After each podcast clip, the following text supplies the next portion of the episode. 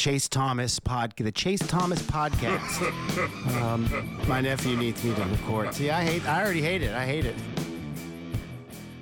All right, hello, and welcome back to a, another episode of the Chase Thomas podcast, where I'm still the aforementioned Chase Thomas coming to you live from Knoxville, Tennessee. Joining me at this time, my good friend, fellow University of North Georgia alumni, Matt Green. Matt, good evening, sir. How are you? Good evening, sir. How is it? Uh, how is it feeling right now, as a up there on Rocky Top? I mean, it's electric. It's it's wild. They're back uh, this week. You're not going to believe this, but uh, the network that has poured a lot of money into a particular conference is going back to a top 10 matchup uh, this weekend over another big time matchup that has another network, a rival network, if you will, has poured a lot of money into uh, the success and uh, brand that is that other network. So people you've, are you've mad. Conf- you've confused me. You got to tell me who you're talking about. Okay, well, people were upset that Georgia or that Tennessee and Alabama is getting game day and not Michigan and Penn State. Oh, well, I mean, I just Two top 10 matchups. And they were Yeah, like, you've mean, already been to big. Tennessee. they haven't been to Tennessee, and I think that's, I think because it's Tennessee, game day couldn't trust them to take care of business, right? So they're like, look, Tennessee's undefeated. Florida's coming to town. This is a big one. We can't Mm. trust that Tennessee's going to go undefeated and this Alabama game is still going to be as big. But Yeah. Alabama, Tennessee. I mean, this is this is way bigger. Like, all due respect to Michigan, Penn State, like if Alabama's coming into a game, I mean, I've seen different things. Earlier in the day, I saw like 17 point favorite. Now I've seen like six and a half, seven and a half. So like, Well, most I've I'm seen not exactly eight. sure. Yeah, I've seen so around eight. Alabama comes into a game on the road as a not a double digit favorite. This is clearly the biggest game of the week. And we don't really know. The line's going to keep moving because Bryce Young is still very much up in the air. Like, if Bryce gets ruled out, I mean, the one thing I will just go ahead and just hammer it right now uh, is the money line on Tennessee. Just go ahead and take that. Like, if you have not already jumped on that, uh, go ahead and do that uh, out of the gate here. But I, uh, I don't know, man. Well, I mean, look at, I mean, Matt, Matt Green. We will get into my picks over the weekend, but I'm pretty certain that I've already wrapped this dang thing up uh, for this year because if my math is correct, when I was watching yesterday, um, and also shout out to my parents who are going to listen to this uh, uh, tomorrow. They they quote me uh, when we watch games. Now they came up for the weekend uh, to watch Tennessee LSU and uh, do some other stuff up here on the farm and stuff, and. Uh, they they mentioned certain things. I'm saying they're like, yeah, you picked blank, or you said this to Matt, or they uh, apparently referred to someone as a uh, Debbie Downer, and my mom didn't like that because my mother is named Debbie, and there's like a bad connotation with like Debbie Downer. So like every word I am saying on this very program, Matt Green is being carefully analyzed. So was I've- I? Did I say Debbie Downer? Did you say Debbie Downer? I said Debbie Downer apparently. Mm, your Yeah. own mother, sir.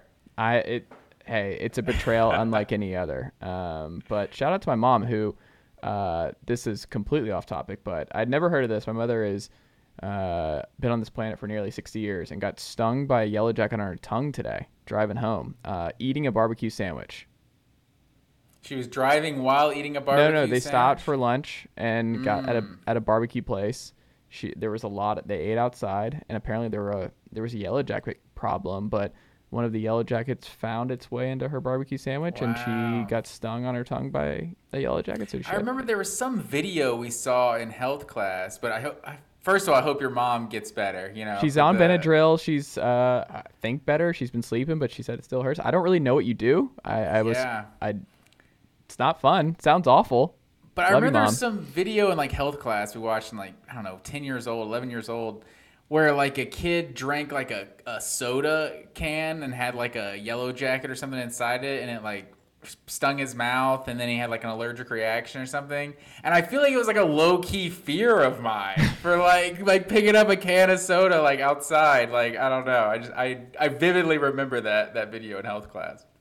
I don't think we ever watched that video, and we both went to the Sticks same county. So I'm trying to think, did I miss this? Did I sleep through this uh, video? Because I'm I'm certain that Gwinnett County there was a lot of a lot of stuff that we all watched uh, together. That's just the higher level of education you get at an Mm. institution like North Gwinnett High School. You know, I guess that's that's what that is. Maybe. Although I think that was Lanier Middle School at that point. which Oh. is currently the high school where I went to middle school became Lanier High School. Oh, I didn't know that. Yeah, and then they built a North Gwinnett Middle School. So yeah, I never knew that. yeah. Fun fun fact for you. I also didn't realize that Warren Burrell went to North Gwinnett, the cornerback who we've had for the Oh, last yeah. three years, who we've been annoyed by. Uh, get well soon, Warren Burrell. Um, but did not even realize it because I was looking up some stuff. I'm like, North Gwinnett. I didn't realize he went to North Gwinnett. Um, but yeah, It's a factory, man. Lose track of all the players coming out of North these year, these uh, last few, last decade or so, really. You're just a Northern so guy. few, so few go to Georgia though. Warren Ericson right now is backup Mm. center for Georgia, but so few of them go to Georgia. It feels like like Barrett Carter at Clemson, Mitch Hyatt was big time, went to Clemson. There's, they seem to go all over the place, but but rarely to Georgia. Hmm. Maybe they just don't want to be Bulldogs all over again. They're Bulldogs in high school. They don't want to do it all over. again. Maybe Jared Cook, like C.J. Uzomah, like Yeah. There's a lot of them. None of them. Uh, none of them pick Georgia, or very rarely do they pick Georgia. I can't really. Devondre Mm. Seymour, Richard Seymour's. Mm-hmm. I don't know if he was his son or his nephew. I think he may have been his nephew, but he like never played like after his freshman year at Georgia, like medically disqualified or something like that. But he's one of the few that actually picked Georgia coming out of high school. Hmm. Well, there might be a, a reason behind that one. Uh, like with his uh, uncle's lineage, uh, one of the best Georgia Bulldogs of all time. Uh, yeah, NFL. Hall of Famer. NFL Hall of Famer. That's right. Um, yeah, you had a North thing, man. You're you're not a Stark, but you could be North Gwinnett, North Georgia, just uh, all North all the time. That's true. Green. NG, both of them for sure. NG. You should get that tattooed, man. NG, Matt G, MG, and oh man, I'm just doing all of this. NG, MG. That's tough to say fast.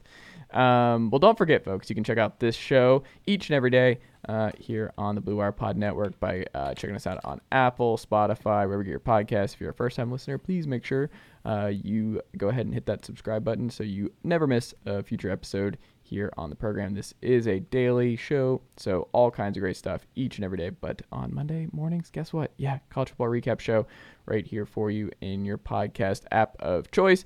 Check us out on YouTube as we continue growing out the YouTube page, youtube.com slash Chase Thomas Podcast. Like and subscribe and all that good stuff over there. You can also email this very program at Chase Thomas Podcast at gmail.com. Follow Matt at Matt underscore W underscore green. Follow myself at Chase double underscore Thomas. Um, Matt, we uh, we have a new AP poll. You mentioned the big one uh, this weekend uh, with two top ten teams. Tennessee remains perfect, five and oh, zero. We'll get into that matchup over the weekend. Alabama also remains perfect over the weekend. So we have a we have a little bit of a shakeup atop the AP top 25 poll where I think it's pretty much it's a lot more settled I think than a week ago. There's not a lot of complaints, and you got kind of get towards the end of the poll, and you're like, man, we're kind of.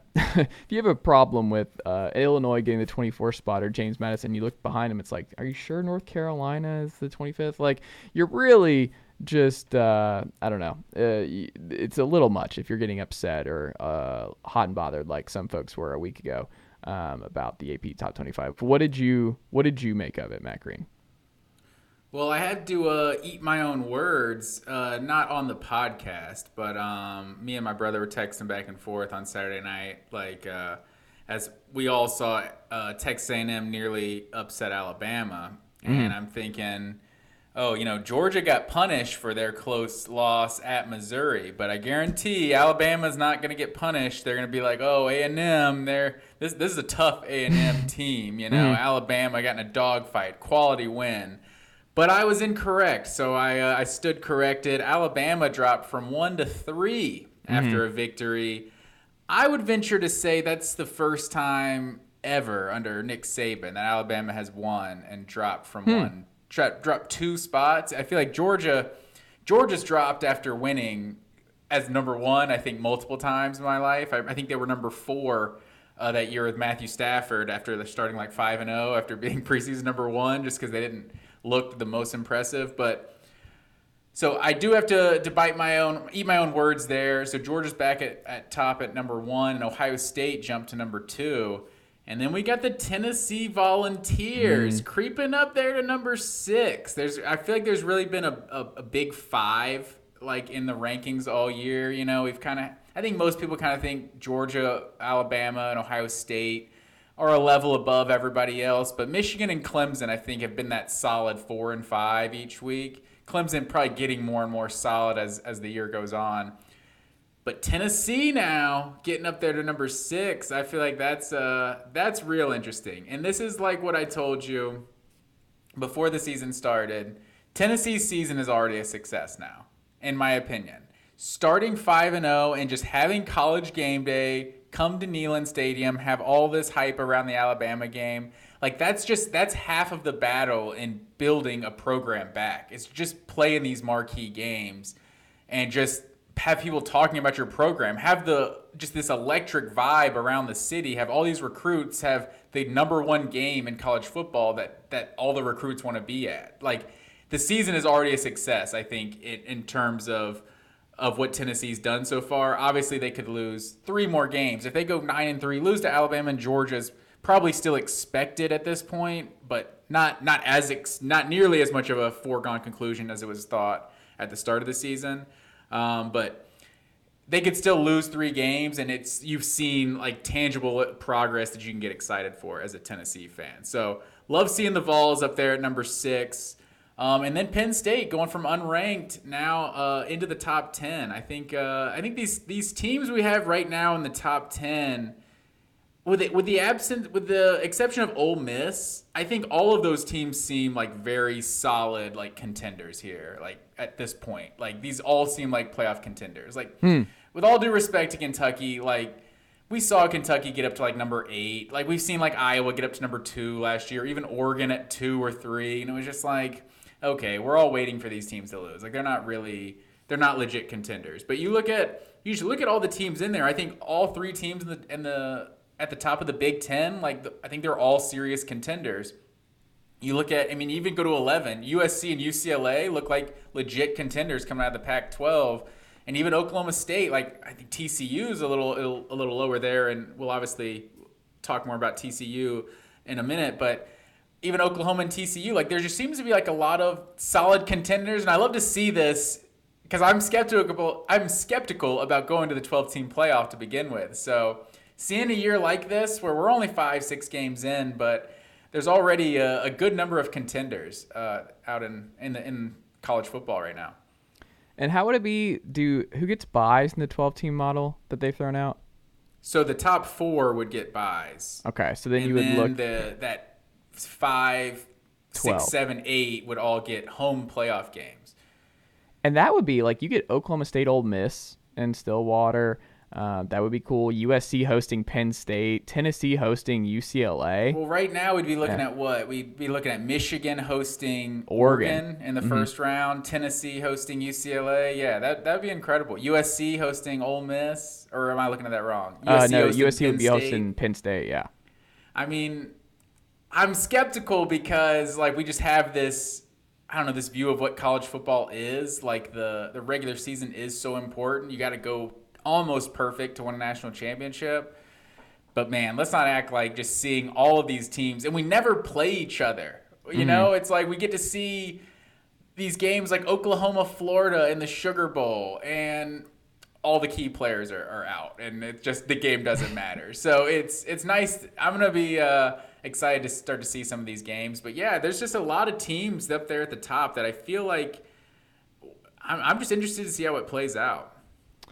Yeah, I mean, there's one team I'll go ahead and circle Texas being at 22. Um, I don't think they were ranked uh, last year, uh, last week. So, um, I think they're going to continue to rise, and we'll get more into that. I would say the one to look out for um, that I think is most. I mean, Oklahoma State just picking up the like right where they left off last year and really having no letdown after missing the playoff this past year and just horrific uh, circumstances, uh, just being stopped one yard short. I think Mike Gundy deserves all the credit in the world for getting them to bounce back up and just pretend like nothing happened and uh, be five and zero to this point and be the leaders in the Big Twelve. Like uh, I'm not sure when Penn State or Oklahoma State and TCU play, but that is going to be a lot, a lot of fun. And I will say too, and I'm curious about. You mentioned four and five that Michigan and Clemson have been locked in there for a while, and I agree.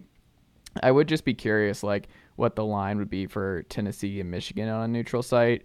because Michigan has not played a soul yet, and they're getting a lot of credit uh, for what they're doing to this point. And look, Michigan might be really good. Blake Corum's legit, but they have still just played absolute. It's something we said before the season. It's like we're not really going to know what Michigan is for a long time, and I think people have just been penciling them in. And I'll mention this But we again got with Tennessee. Penn State this week, right? Yes. So we'll learn a lot this week, but I mean, their schedule by and large is a pretty, pretty manageable schedule. We are like they're going to walk into ten and two, uh, at the very least. And Clemson, uh, passing some tests, but we still just uh, wait and see. It's like you're still just waiting for the bottom to fall out for whatever reason with Clemson. But I would still say right now Tennessee is a better team than Michigan, just because we've seen more, and I think they actually should be ahead of Michigan. Like you could sell me on Clemson staying ahead of Tennessee right now, but I think based on Tennessee's resume versus what Michigan has done to this point, Tennessee's won three games against top 25 teams already to start this year, and they're the only team in uh, FBS to do that. The only one. So, I mean, that is a it's a big deal right now, and I just think it's early in the season, so you're really splitting hairs here. But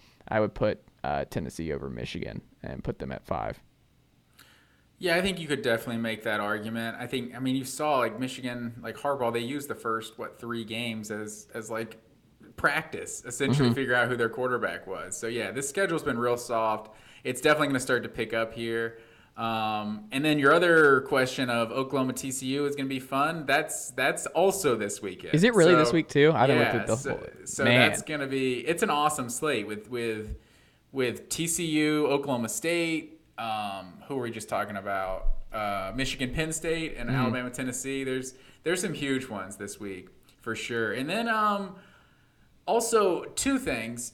Is it a little like obviously we're going to be accused of being like the biggest Kentucky haters in the world, but I feel like losing without Will Levis, putting him down nine spots feels a little harsh. Like if unless he's unless he's still out and he's I don't know how long Will Levis is supposed to be out for, but I don't know. It feels. I mean, I don't think they're much better than the 20th ranked team in the country. So having them out down at 22, I don't necessarily disagree with. But I don't know. I felt dropping them nine spots. South Carolina's not a good team, but without their backup or with their backup quarterback, it's a little tough. And then, um, and shout out to James Madison. Five games ever in the FBS, and they're already ranked. So that's uh, that's crazy. They're the only FBS team to never lose an FBS game. Did you know that? I did not know that. Still haven't lost an FBS game. So at least they got that going for them. I remember uh, a few years back, um, the first year of 7A, um, I was covering Pinecrest Academy, uh, was playing Discovery at home, and it couldn't have been more than like the second or third game of the season. And this coach, I interviewed the uh, Pinecrest Academy one. They're like a single A private school, beat 7A Discovery, and uh, coach made a big deal like you tell you write in the paper that that's the first single A team to ever beat a 7A school. And so I, I go to my editor, I'm like, he said this is the first time that's ever happened. Is that true? He's like, well, yeah, this is like the second week that 7A has even existed. so yeah, I'm sure it's probably true. So it was it was kind of funny. But but yeah, shout out to, to James the Monarchs. Is that their is that No? Bulldogs.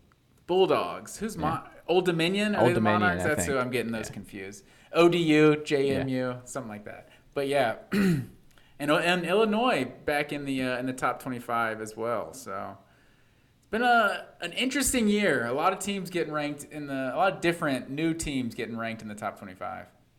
Absolutely, absolutely. Um, Matt Green, do you have your green line stat of the weekend for us?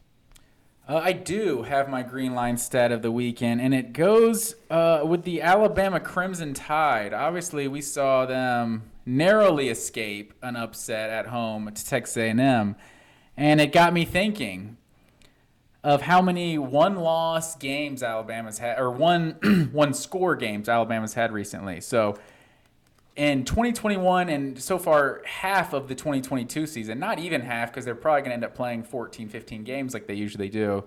They've had 16 games versus Power 5 competition and 8 games they either lost or won by one score. So hmm. half of their games versus Power 5 competition in the last season and a half have been one score games or Georgia beat them by two scores but still lost in that one. You got to go if you go from 2017 to 2020, four year span. They played 46 Power Five opponents to have eight that were decided by one score or or one score or they lost. So the last 16 games was the same number of one score games as the previous 46 before Hmm. that. So something about obviously they were playing with their backup quarterback, but uh, there's just something about Alabama. Like they still might be the number one team in the country. They still might win the national championship, but they're clearly not at the just dominant level of invincibility that they were once at. And so it's there's a lot more good teams left on this schedule. So it'll be interesting to see uh, if they can if they can run the table this year.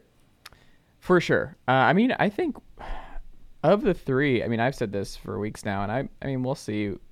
Ohio State of the three looks the big three looks the most daunting of a of a team to beat uh, once on any given Saturday. Right now, I think Ohio State's my number one, Georgia two, Bama three. Um, of the three, if I had to uh, if I had to really rank it and like be most stunned by any team sneaking up and getting them in the playoff or whoever, I just that's where I'm at, and I think Bama looks beatable. That might be true, but it's like kind of like you were talking about with Michigan. Like Ohio State, it, it feels like they've just kind of been sleepwalking. Like each week, we're not even have we picked their game on the pick'em since week one versus Notre Dame. It's like. It's what are they playing? A bunch of Hmm. I mean, they were at uh, Michigan State group this of week. five schools, and then yeah, Rutgers and Michigan State.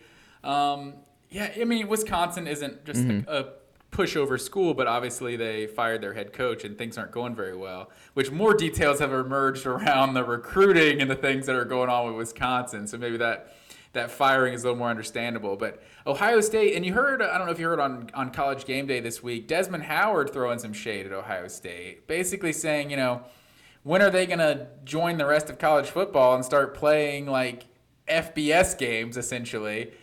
And then the whole set is like you're talking about Michigan here, bro. Like Michigan hasn't say, played yeah. anybody. So as as much as it does feel like Ohio State hasn't really like we haven't really been talking about any of their games week in week out, and then they got another one with Iowa this week that they should probably dominate.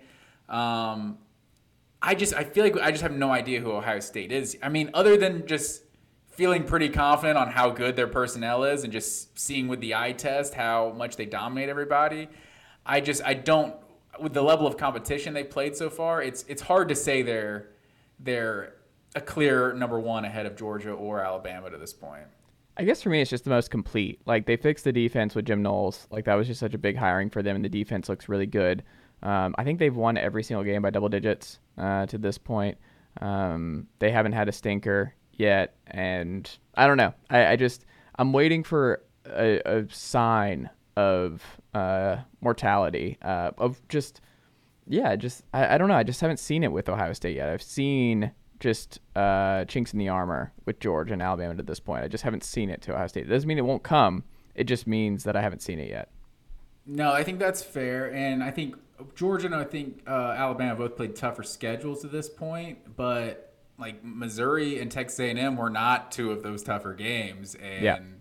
both of those teams nearly beat uh, Georgia and Alabama. So yeah, I, I would definitely, I'll agree with you there. Even though Rutgers and Wisconsin, even Notre Dame in Week One, like they had no idea where their offense was. They're they're starting to to pick it up, but they looked awful the first few weeks of the season. Yeah, um, but we shall see. We shall see. Um, Matt Green. This is going to be my favorite segment week over week in this fall regular season. I think just based on uh, how things are going, but. Uh, my guess when I was doing the math on how my pick'em went this past week, I think I had a pretty good weekend in our uh, picks and predictions for week six. Am I correct in that assessment? You did, sir. You had a pretty pretty good weekend, as uh, as Larry David would say. Um, so I'll start with my weekend. I had a very solid eight and three performance overall, but five and six against the spread, uh, which is which is tough. Um, you, on the other hand, went seven and four against the spread, which is probably not as good as you thought, but that's because you went a perfect eleven and zero overall, sir. So I gotta I gotta give you a little applause for that one. Eleven and zero. perfect, perfect overall for uh, for week six. Zeus had LSU as his home dog for the second time this season. They let him down this time and absolutely got boat raced by the Tennessee Volunteers. He had So- it coming. so Zeus is now what does that make it? Two and four on the season with his home dog. Not not giving the people winners out there as much as he was a year ago. But um, on the year, you are 52 and 17 overall. A 10 game lead on me. I'm 42 and 27. You can start sounding the trumpets if you want, like a like the New York Mets. But uh, the Braves, we, we got a hot streak in us, so don't don't count us out yet. Um, and then against the spread, you are 35, 32, and 2. And I am 30, 37, and 2. So you got a 10 game lead overall and a 5 game lead against the spread. So things are looking good for uh, for Chase Thomas on, on the full ride pick 'em we got going on. I mean, 52 and 17.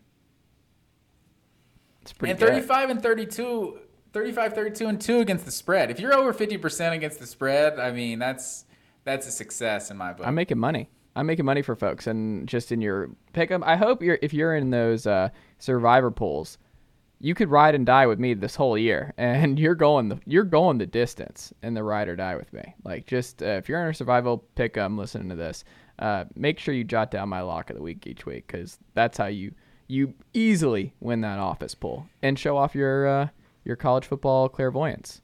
and not that i want to boost your ego any more than it No, already ca- continue is. on. Yeah, this is great. Um, i'm going to read your week in week out results so far this year so you were 3 and 0 in week 0 Mm-hmm. 10 and 1 in week 1 then you follow that up with four straight 7 and 4s and then an 11 and 0 here in week 6 so No stinkers. Yeah, it, overall you've been um, big time every week. Against the spread, that's a little tougher, but That- overall that's you've been man. killing it. I mean, that's the thing. Like you said, you want to be a little bit over fifty percent if you can get there. But the the ATS man, because like if anyone was like significantly over uh, the spread, like they're they're making uh, a heck of a lot of money, uh, and they're not doing pods and everything else. They're uh, living lavishly in some deserted island uh, at this moment. Hey, your boy was 84, 67, and three against the spread last year. You know, so Mm.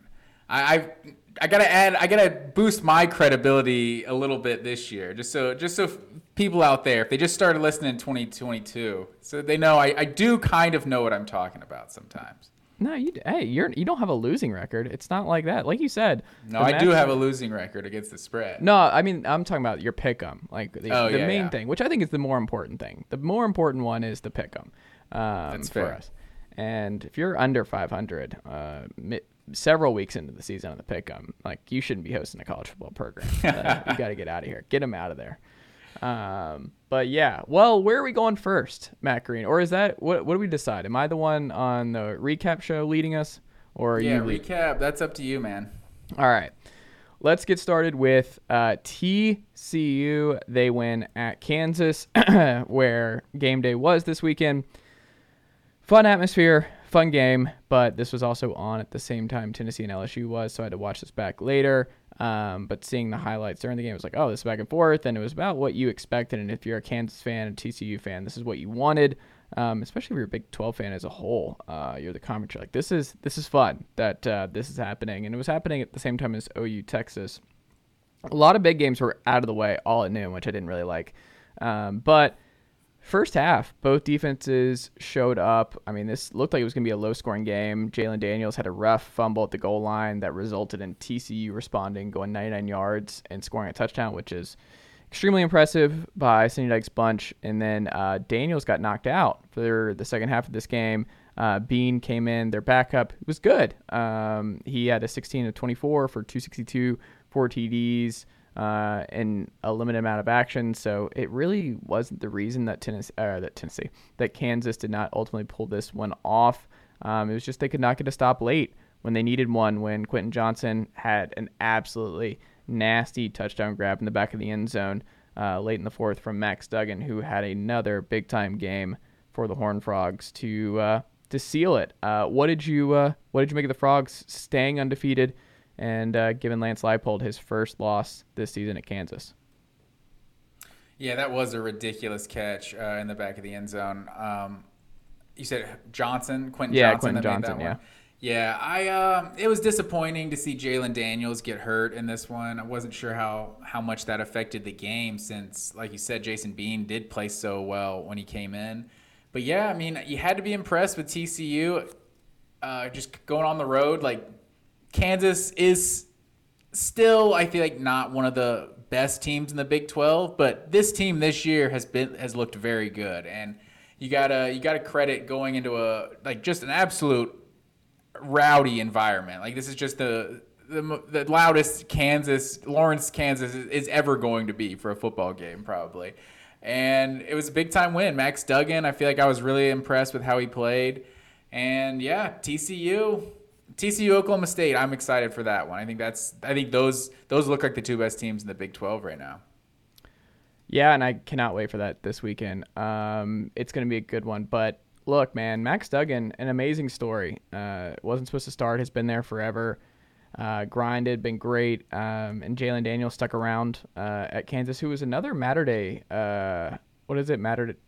Is it just Mater Dei or Mater Dei High School. Yeah, um, he's in a Matter Max Day guy. Duggan's a Mater Dei guy. No, Jalon Daniels is, and Oh, so okay. is uh, JT Daniels. So I was like, oh, interesting. I, I didn't realize Yeah, that. Matt Barkley, I think, Yeah. is a Mater Dei. So, I mean, great story, but Kansas was not going to go undefeated. I think the better team won this one. Um, the Horned Frogs, man, that offense is fun. They have a lot of big, big play threats. Um, they kind of remind me a little bit of Tennessee uh, when you watch them. Uh, they had a really big uh, screen action in this one. They do a lot of fun stuff, and they really stretch you vertically, and they really put a lot of pressure on opposing defenses. Like they're a really tough team uh, to keep down, and Sonny Dykes has that thing humming right out of the gate. But I have something for you uh, that should warm the Horned Frog fans' hearts. Uh, Gary Patterson, who I don't know if you remember, is a analyst, assistant to the head coach, some kind of deal with the Texas Longhorns now. Um, he asked, he was interviewed after the Texas win over Oklahoma, and he was just asked about, or he was just interviewed, and he asked about the TCU game following the win. The dude still bleeds purple and black. So shout out to Gary Patterson, even after going out in a really rough, awkward way where he was kind of forced out. And I think doesn't he have a statue at TCU? I was about to say you got a statue there. You can never like be disconnected from there. You're Yeah. always that's always your the, the the prime years of your career. Yeah, and I mean, I think it's cool though that he went out of his way to ask and check up on his frogs. So I'm glad he still uh, loves his uh, TCU Horned Frogs because hey, go TCU coach, and that's cool. Um, Matt Green, next up, my favorite. You're not gonna believe this. Uh, the Tennessee Volunteers crushed the LSU Tigers. Uh, Zeus, um, unfortunately, and yourself did not see the light. It was one of those unfortunate things where people just needed to see it. They were still waiting for the bottom to fall out for these Vols. Like, oh, we've heard Tennessee is back before. Uh, the Vols are back. Let's see it. Let's see it. Let's see it. And it's like, oh, now they're just 5 and 0. And now this seems like the game where a lot of folks have just kind of not just Tennessee fans, but I think national folks have been like, okay, this Tennessee team is legit. Like to beat Pitt, Florida, and LSU, regardless of what you think about this current iteration of LSU, um, it's still always going to be tough to go into Death Valley and win that game. Like that is a tough place to play, and Tennessee showed up. Like it's one of those things when you're now a top ten team, and they were coming into this one to just kind of look ahead to Alabama and just be like, man, you know, Alabama is, uh, we have them at home next week. This could be two undefeated teams and really overlook a LSU team like this. And that's not what happened. Like, Heupel deserves a lot of credit, and Brent Hubbs of VolQuest uh, put this really well. And I think it's an under talked about aspect of who Josh Heupel is as a head coach, which is that, like, his teams get up for every single game. Like there are no slow starts. Like out of the gate here, LSU fumbles the opening kickoff. Um, the Vols jump on it, touchdown early. They're up 10-0 early. Big punt return. He puts Dee Williams in his first game as a Tennessee Volunteer. He's been out all year. First FBS game as a uh, college football player coming in from JUCO. He has a he almost has a punt return touchdown on his first punt return. So it's a lot of faith to put him back there, and he gets tripped up by the LSU punter at the bear at the last uh, possible moment. I mean, Tennessee was just ready to go. Like they are they, it just I think it's a testament to him to be able to get these guys up for these big games week over week when they haven't been there. None of, the, none of these guys have been in this spot before, and it's easy when you start rising uh, up the charts the way Tennessee has, and you're getting all these people telling you you have the best offense, you're this, you're that, to kind of take for granted where you're at, and you overlook a team like LSU uh, on the road at noon, and they are like, nope, we're starting off hot and we're burying them early, and I think Heupel deserves a lot of credit, but the fact that this one just Tennessee is in a different phase is the best way I would put it. Where last year something I talked about coming into this game where I was like, the reason I was pretty certain that Tennessee would win this game big, and I think this is one where I, I got the spread and this, was just that like the problem th- against Florida that LSU did not present was just Anthony Richardson would stay in the pocket and he was finding Ricky Pearsall and Justin Shorter and guys downfield. Um, they had a passing attack. They were able to attack this Tennessee secondary, and Anthony Richardson was very, very hard to bring down. He was not getting sacked. He was having dudes thrown at him, and he was just getting incompletions when they should have been sacks. Jayden Daniels wasn't that guy. He took five sacks in this one. He was pressured a bunch. He is just not that guy. They did not fall victim to the mistakes that Tennessee made uh, again in the big games they lost last year, where Matt Corral was converting every third and 15 by a QB scramble. Emory Jones at Florida was converting every third and 12, fourth and eight. Like they kept finding ways to convert. Where uh, they just found spots uh, moving with their legs. That's not what Jalon Daniels did in this one, and I think Tennessee deserves a lot of credit for cleaning that up. They're just disciplined, and the pass rush is real. Like they're doing a lot of cool stunts. Like Joshua Josephs had a big sack in this one. Um, Rodney Garner has just put in an amazing amount of work with this defensive line. I think the linebackers still leave a lot to be desired. The secondary's weak, but he's rotating like 11, 12 dudes deep, and they're all playing really well. And I think that's uh, it's an under talked about part of who Tennessee is now at this point with their defense is that you can't run on Tennessee, and that's something that I think is important to um, talk about too. Is that Tennessee? I mean, they're just they they're not allowing any big plays like that. They're a bend don't break, and I think it's huge as they get their third top 25 victory um, on the season over 20 uh, number 25 LSU. Um, the 11 nine of the 11 uh, highest graded ball defenders were defensive linemen in this game. Um, that matters when guys like Christian Charles gets torched all game long, six uh, receptions on eight targets. I mean, it's just it's huge, and also no Cedric Tillman great. Guess what? Jalen Hyatt's going to turn into a star. He had a humongous touchdown deep down the left seam. Um, Dan Orlovsky uh, at one point in the game diagram. Did you see this uh, diagram? The Tennessee touchdown uh, in the red zone where he calls this inside post um, to Jalen Hyatt. He he literally diagrams what Jalen Hyatt should run there, and it's exactly what they call on the touchdown to Hyatt. Um, but they're just they ran the ball extremely well. Jabari Small was awesome. Hendon Hooker on those QB draws is damn near unstoppable. And the biggest thing, Tennessee, when you have a weak defense, and this is something that people overlook when they're like, oh, the defense. Like a lot of the Georgia fans, Alabama fans, whoever, they're like, oh, but but that defense. Here is something that you can do when you have a, a, a questionable secondary. You don't put your defense in holes. And that is what Tennessee never does. Hendon Hooker does not throw interceptions. He does not turn the ball over. He does not give opposing de- offenses short fields. Like Tennessee's not doing that. They're not doing the boneheaded stuff that they did a couple times in the Pitt game to keep it from being a 30 point swing. Like they they have cleaned a lot of that up and when you have a quarterback who's so efficient and just challenging teams downfield the way he is with 10 point whatever yards per attempt, it's just really really hard to stop this group and they're just humming on all on all accounts. And I mean, Tennessee is a top five, top six team in the country right now, and uh, you can do that uh, when I mean, if you're weak link against the secondary, it is what it is. But they have a lot of other ex- excellent, efficient, damn near impossible weapons to stop. And this was without Cedric Tillman in the last two weeks. Bru McCoy had another big one. I think he had uh, what was it? Yeah, seven catches for 140 yards. Like they have weapons out the wazoo, and it's just you're going to have to score 40 plus to beat this Tennessee team right now. What did you make of it, Matt Green? That's a lot I just threw at you. So you threw a lot at me, exactly. Um, I had to get it off my chest. It's been store. I've been storing it up. The first thing I'll say is this is the statement win we were looking for from Tennessee. I think this is what we were looking for in the Florida game that was kind of keeping some people from jumping completely on the Tennessee bandwagon. Like, this wasn't the best Florida team that you beat by, what, five points or, or something, whatever it came down to. Mm-hmm.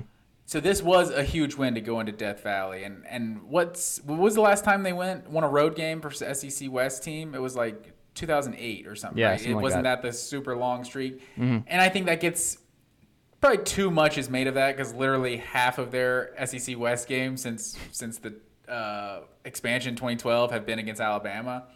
But and if you look at it too, Tennessee has had some of the worst luck with SEC West uh, rotations. Like they got LSU back in 2011 when they played for national championship. Like they got, um, I think it was, they got Ole Miss. I know in 20 or not Ole Miss, uh, Auburn in 2013 when they played for national championship. They got Ole Miss the year they were very, really good in 2014, like ranked top five or something. A and M even a year with with Trevor Knight when they were undefeated. Like Tennessee's had some bad luck on who they've gotten from the SEC West.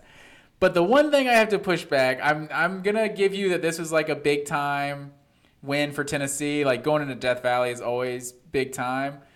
But the three wins over top 25 teams, can can we give them credit for that when none of those teams are currently ranked?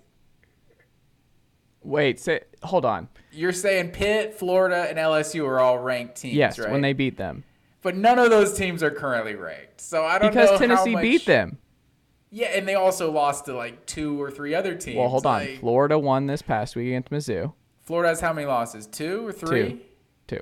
They have two. LSU they has beat Utah. two. Yeah. LSU has Pitt two. has two. Two. The second to Georgia Tech. Yeah. They're out of the top 25. That's all I'm saying. Not that I'm not trying to rain on the Tennessee fan parade, but the top 25 wins a little skewed. That's all. That's all I'll say here to this point. But I mean, wouldn't you say two, at least two of those three will finish in the top 25 when it's all said and done this season? Uh, I definitely wouldn't say that. I, Hmm. I think L- I I would probably think none of those teams will finish ranked. I mean, Pittsburgh after losing to Georgia Tech. I mean, shout out to Brent Key and Tech's got two straight wins now. But Yeah. like, it, for them to lose to Georgia Tech, like I don't know how bad you have to be to lose to Georgia Tech. So I could see Pittsburgh losing multiple times. LSU, I think they really haven't gotten into the meat of their schedule yet. They've obviously played Auburn and Tennessee and uh, Mississippi State to this point. Like they've played a couple of tough games, but they still have Alabama. They still have Arkansas. They still have who else? Texas A&M on the schedule. Like LSU could easily lose two more times, and like a, an eight and four LSU team probably doesn't finish ranked. And same with Florida. I mean, they still have they've lost twice already. Still have to play Georgia. Still have to play Texas A&M, Florida State. Even can, uh, South Carolina is still on the schedule. So like, I don't know. I don't know how many. I, Florida's losing at least at least one more time. Most likely two more times. I would say. So I, I would if I were to bet, I would bet none of those teams finish ranked. I don't know. We'll see. Um, I have a fun uh, Tennessee is back point too for you. You ready? What's that? So that was Tennessee's fourth win versus a ranked opponent for head coach Josh Heupel. Um, that's the most wins over ranked teams in the first two seasons to start a UT career since Philip Fulmer had four from 92 to 93. So you're telling me Heupel's the next Phil Fulmer? I don't think he's the next Phil Fulmer, but there is someone who is a name redacted, who I won't say on this podcast, who compared him to uh, another 90s great uh, head coach that I think is, if you take away the personality aspect of it, I could you could sell. We're talking me. Steve Spurrier right now. We are talking about the Spurrier Ah, the Florida and Renaissance. Mm-hmm. That's what I think. And honestly, like I said, Heupel and Steve have none of the same personality uh, traits, but I think the offense, the explosion, where you're like, this is gonna be sustainable for a while, and it's just gonna annoy a lot of teams in the SEC for years to come, and it's fun and it attracts big time players because they want to play in the system. I think that is. Uh, I think it's a fair comparison. I think uh, Spurrier's offense of renaissance in the SEC in the '90s. I think um, what Heupel's doing. I think it's fair. What do you think?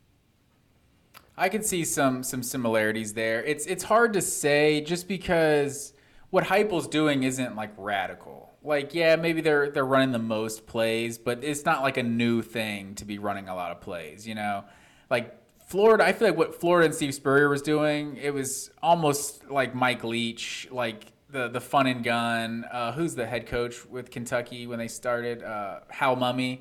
Like that was like that was some real like radical type type stuff. Just approaching the game completely differently.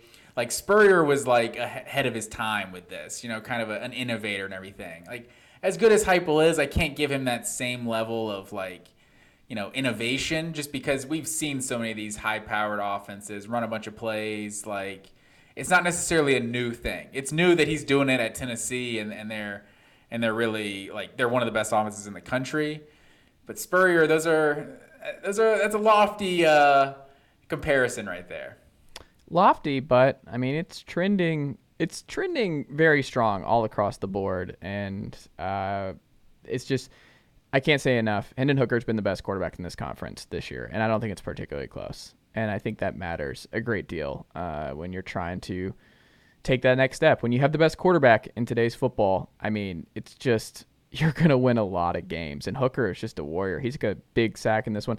I will say the last thing on Tennessee LSU, there were some insane fourth down attempts by Brian Kelly in this one. He made some just absolutely insanity uh, fourth down calls I'm that just destroyed LSU. I'm glad you said that because yeah, I felt like I mean as good as as well as Tennessee played, I felt like going 23-7 at the half. Mm-hmm. LSU gifted Tennessee about 13 of those points mm-hmm. with with the opening kickoff fumbling it, then the the next drive you I, I mean a, a punt return is a is a play Tennessee made, right? So you, you can give mm-hmm. them credit for that, but that set them up for the next field goal. And then yeah, like you said, right before the half to go for it on fourth, like to not just take 20 to a free three points. like 20 to 7 going into the half like with how poorly you played like that's that's fine like just take that go into the half down two touchdowns to just give tennessee the ball right there on on their side of the 50 that was that was a terrible decision Yes, it it was. But look,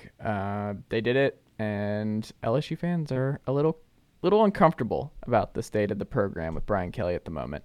Um, but we'll see. It's a long way to go, man. kelly's under like a weird pressure i feel like like nationally like this people just became like sam pittman just made everyone become obsessed with culture oh yeah Mm-hmm. the culture is just so so important shane beamer like, no winning games is important like Kirby Smart lost to Vanderbilt and Georgia Tech year one. Almost lost to Nicholls State. Like year one is just not the time to make. Like there's a reason things are bad. There's a reason he's here and as a new coach is because things were not good previously. So this whole like his accent and like he doesn't fit the culture of LSU. Like yeah, but Ed Orgeron does fit the culture better. He's also a terrible coach and that's why you fired him two years after winning a national championship. Like you could see it.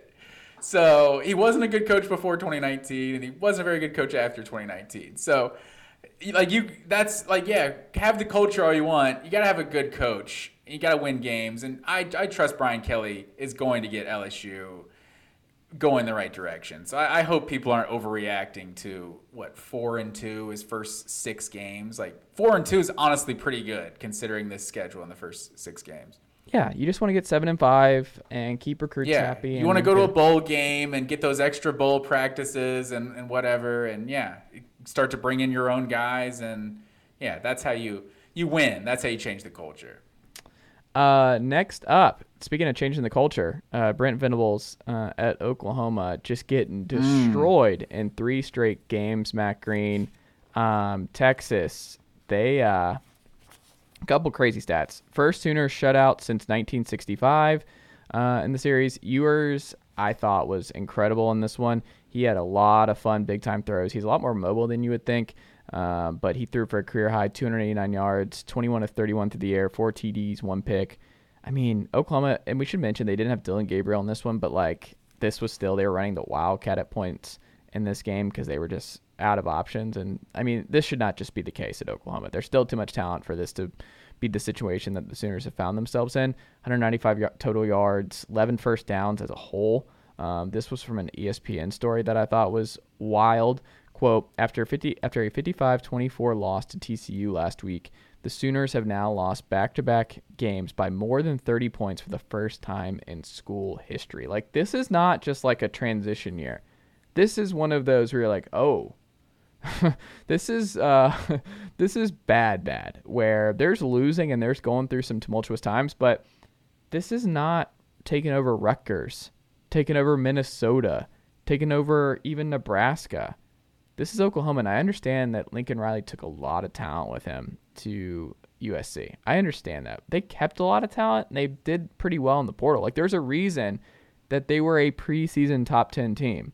If that if we were really worried about the talent drain from the Oklahoma transfers, we would have been like, "Oh, they're going to be lucky to get 6 and 6." Like this is just a little insurmountable. But no, there was playoff talk. I have the receipts. I can pull up the pieces on like Oklahoma should be a playoff team. Dillon Gabriel Gabriel should be a Heisman candidate.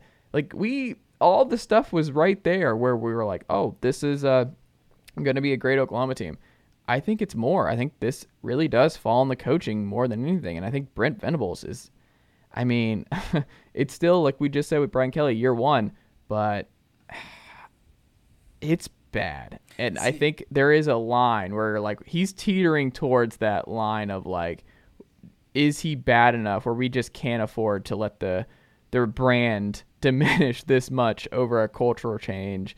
from Bree. I, I don't know. I, I, am concerned. I, I'm quite concerned. What do you make of the current state of the Sooners? See, that's where I disagree with you because I think we just have to recalibrate our expectations. Like the preseason polls, like we should know by now, like not to not to put too much emphasis in these preseason polls. Like their they, their name is Oklahoma. That brand name is why they got playoff talk and why they were preseason top ten and why me and you on this podcast before the season were like, yeah, they could still easily be the best team in the Big Twelve. Like it's mm-hmm. Oklahoma, but with what Lincoln Riley actually took to USC with him and with just other guys that left the program, this was not just the you know come in and just keep the keep the ball rolling like Ryan Day coming into Ohio State or like Lincoln Riley first taking over for Bob Stoops. Like it became a rebuild once Lincoln Riley just like just took everything with him essentially when he went to USC, everything he wanted at least. So I think it's unfair to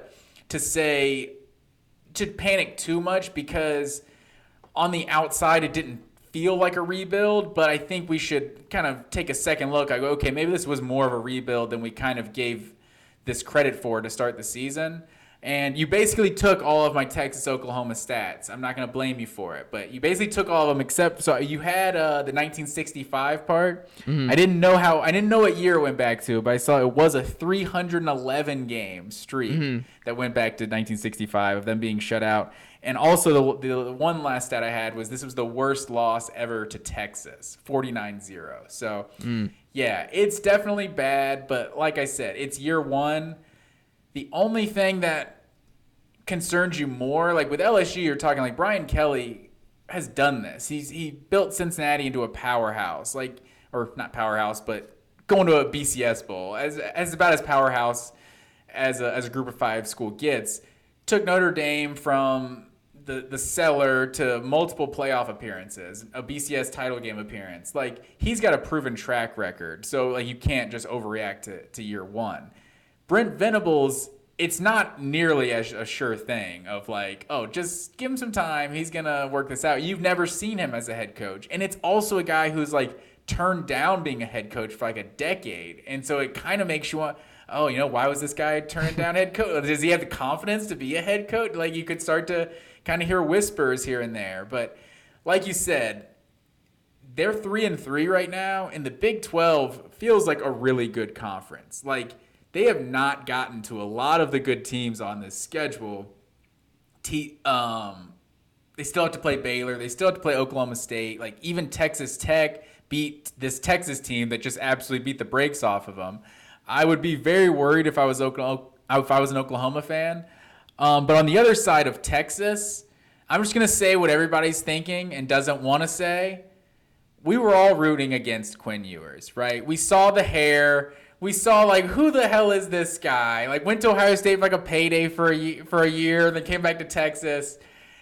So many people were rooting against Quinn Ewers. I'll say it. That mullet was just awful. Like it, I feel like it looks better now than it did when he's coming out of high school. But maybe it's just because I respect Quinn Ewers now more. But seeing this dude play, he is the real deal. Like he he makes Texas a legit contender. I think coming back in 2023 like Texas is going to be like a preseason top five, top ten team just because of Quinn Ewers alone. Like, like he's a superstar as far as I'm concerned. Like he's he he's everything he was advertised to be.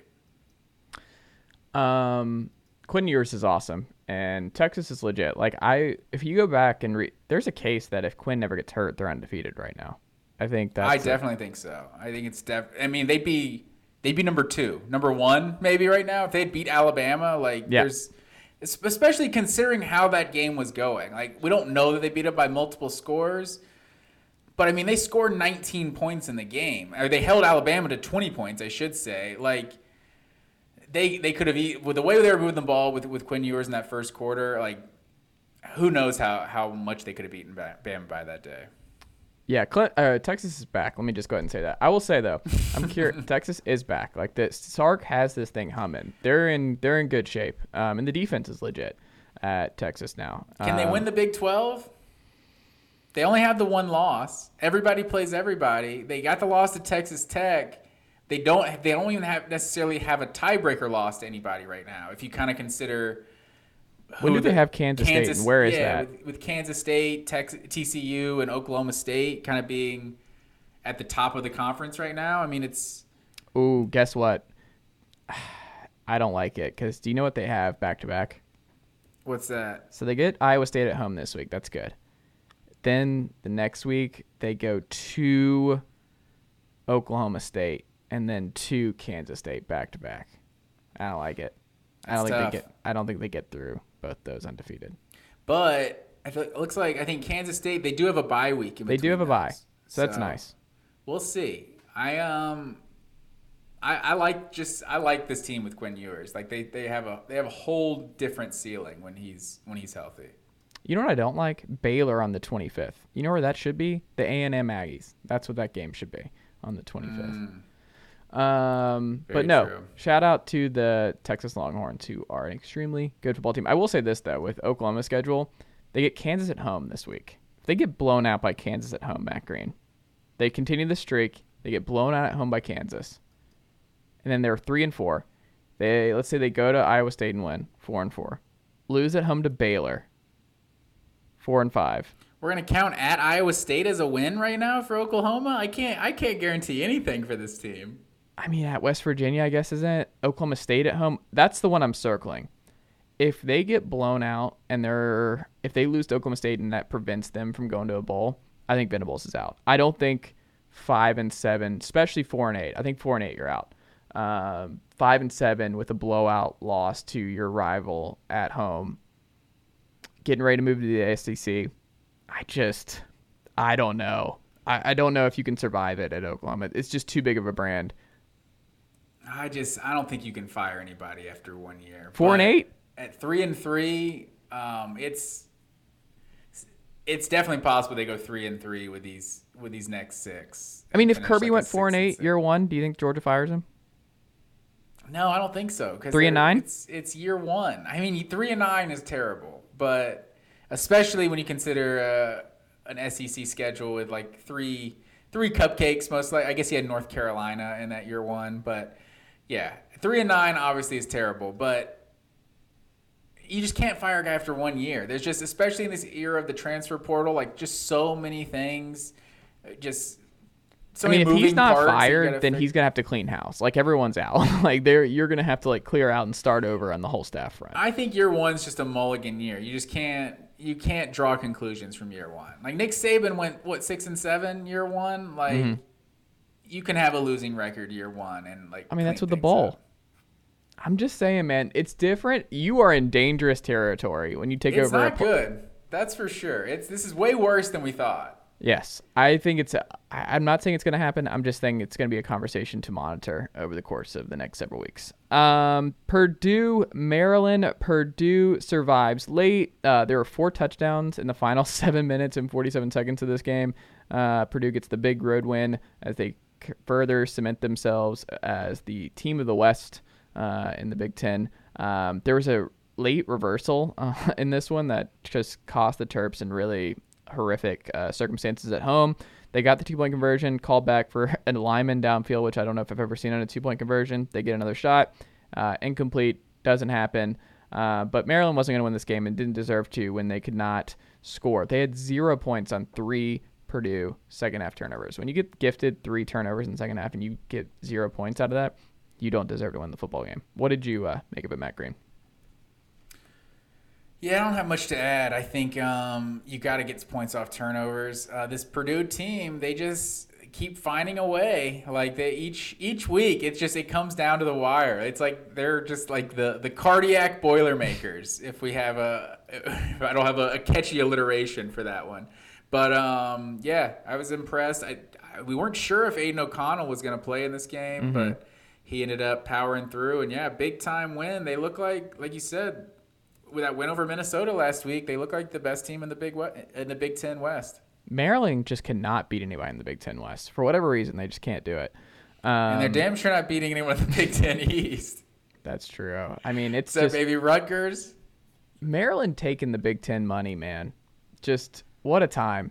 Like I think they'd be a pretty solid top tier ACC program the last couple years, and uh, just not a possibility in the Big Ten. It just. Uh, I don't know. That's tough. And is gig. there anyone that is is more Atlantic Coast than Maryland? It's like they even have the whole crab and seafood thing going for them. Like they're so Atlantic Coast. They're right in the middle of all of those teams going down the entire East Coast. But but no, they're in big they're in Big Ten country.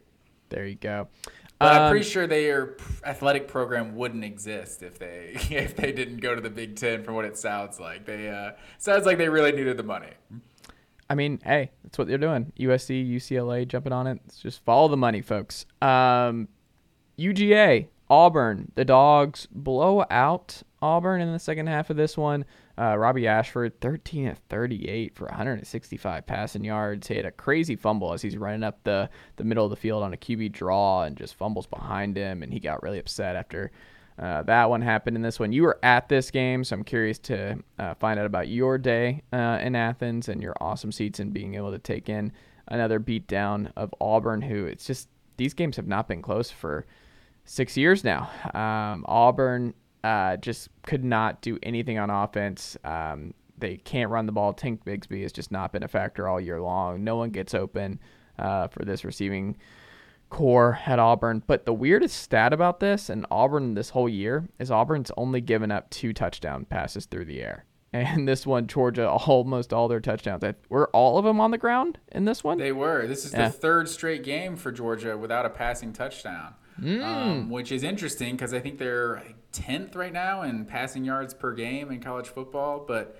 but yeah, just another another trip to the state of Georgia for Auburn and another game without scoring more than 10 points. So it's I think what like the I think this is like the 10th straight uh no maybe not 10 maybe it's not that many maybe like 6 or 7th straight uh trip to the state of Georgia without scoring more than 10.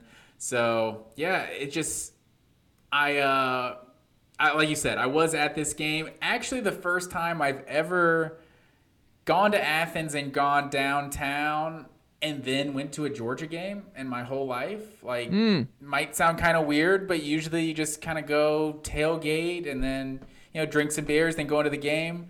Um, but yeah, we actually went downtown. It was uh, it was pretty fun. Got down there pretty early, and then uh, made the trek in there to, into the game and I also discovered in like the first quarter, maybe the second quarter of this game, that Tori just like does not understand point spreads at all. She's in this pick'em, and she's in second place in this pick'em group, by the way, out of like 17 people, mm-hmm. and she just doesn't. Each week, I feel like I have this conversation of the, the point spreads, and sh- so we're sitting there like 14-0, second quarter. I'm like, you know, at this rate, it's gonna be 28-0. They're not gonna cover uh, 29 and a half, and she's like what do you mean? 29 they have to win by 30 i was like yes that's the whole thing. Like that's mm-hmm. the point spread. So have have to keep having this conversation. Maybe she'll understand it one day. And so it was just funny because even not knowing this the, how the spread thing worked it she still picked the right one and georgia did win this game. Was it 40 42 to 10 was that the final? Um, but yeah it mm. was good to see georgia um, uh, finally get back to running the ball. I think that's what everyone's wanted to see. Kendall Milton in this one, this guy now is in his third year on campus at Georgia, just can't seem to stay healthy. watching it live, um, I in person, I, I just I kind of thought he got benched because he really hasn't done much for Georgia this year. I think he's the leading rusher, but Georgia's rushing game just hasn't been very good. But it was a, I think like a hamstring that he he only got two carries in this one. So you got to see a lot of Daijun Edwards, which I think a lot of Georgia fans wanted to see a lot of Daijun Edwards after last week in the fourth quarter versus Missouri. He was really the one that finally got the running game going. He had 12 carries for 83 yards and three touchdowns in this one. Um, and then Branson Robinson, the true freshman, with 12 carries for 98 yards and a touchdown. And also dual threat Stetson Bennett, sir. I know you saw this man. Uh, was a 64 yard touchdown. Absolutely moving. Stetson Bennett even had 60 plus yards rushing in this game. So Georgia almost rushed for 300 yards on the ground. So, and then still efficient through the air. Um, AD Mitchell was supposed to be back for this one, so I think he may, he was healthy, but he I guess he maybe Georgia wanted to save him unless they needed him type of thing. So I don't I'm not even sure he played in this game. But uh, the only thing I will complain about um, from Georgia's performance is that Brock Bowers just needs to get the ball more. Like mm. you just you look at a running back in college football and or just the best playmaker on the team. Even like you look at DeVonta Smith's Heisman year, like you're you, you, the best player on your team on your offense needs to touch the ball double digit times every single game. And if Brock Bowers is that, hand him the ball, throw screens to him. Like he had six targets in this one, so they obviously were making an effort to get him. And Stetson Bennett overthrew him uh, when he was wide open on what would have been like a 50 yard touchdown when he he beat his man deep. Um, so Stetson Bennett did miss a couple deep throws early in this one, but Bowers ends the game with two catches for 36 yards. Um, but like I said, six targets. That's simply not enough in my book. Like I think this guy should get double digit touches. If you can't get him the ball through the air, like just hand the, the thing to him. He's just he's that good of a playmaker, and I'd like to see Georgia just get Bowers just more involved, especially with the struggles they've had in the red zone recently. Like this game, you did not see those same struggles. They were able to get touchdowns every time they got in the red zone, but but yeah, Bowers Bowers needs to just be start get, being used like a running back, like the best, like the teams use their best receiver. Like just just go to this guy. He he changes this Georgia offense. Well, do you feel better about Georgia than you did the last two weeks now?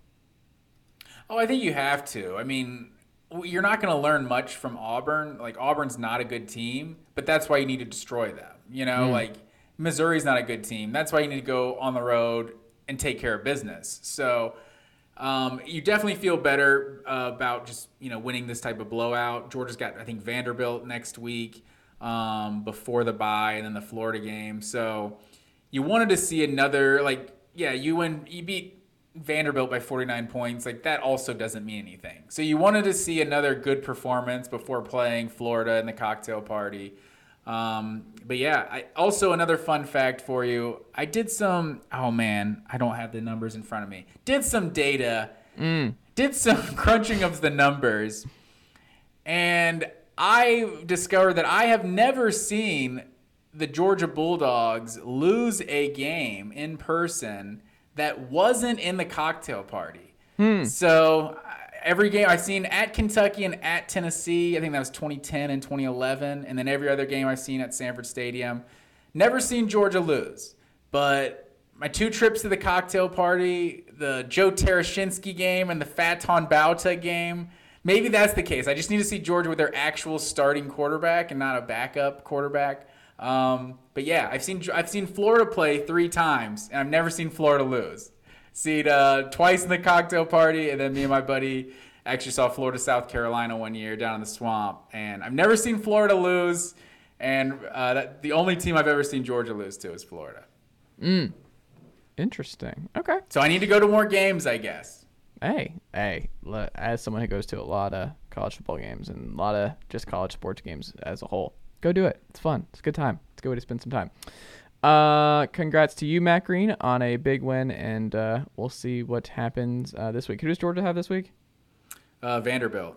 Okay, well, okay. Another week. I'm real, real bummed about the Vanderbilt 3:30 slot or four mm. o'clock, four o'clock or 3:30. It's like I think it might be the exact same time as uh, Alabama, Tennessee, but. Mm. Yeah, real disappointed about that. Vanderbilt, you didn't knock that one out at noon. I think it's probably because Georgia fans have been complaining so much about the noon kickoffs, like feeling like the SEC was attacking them with the with the noon slate or whatever. Mm-hmm. But that doesn't apply to Vanderbilt. Like, get that, just get that one out of the way. I want to watch the rest.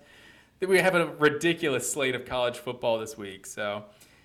I, I hate that I'm gonna have to be going back and forth. I might just have to set up the second TV this Uh, week. this is a second TV weekend. I think it is because that was it's like the Georgia Georgia Tech week. It's like the Mm-hmm. second it's the second TV week. You're like I have to watch my team, but this is this is not going to be nearly one of the best games going on. There you go. Uh, Utah, UCLA. Uh, UCLA beats Utah 42-33. Uh, DTR to ESPN quote the or this was from the story. Uh, the fifth-year senior said during the week leading up to the game that he had something to prove against the Utes, who had handedly won five straight in the series by an average of 27 points. Like Utah owned them, and we're just beating the Bruins out of the building. This is the Bruins' first 6 and 0 start since 2005, Matt Green. Um, they haven't lost, so their streak goes further than that, my friend. They've won nine straight games going back to last year. Um, it's their longest win streak since uh, 97 98. Everything coming up 98. UCLA, on, Tennessee. Is that the is that the longest win streak in college football? Mm. Nine straight. That's got to be right because I mean Alabama lost in the season. I think it's Georgia Clemson. lost. Georgia lost SEC championship, and then I think it's Clemson.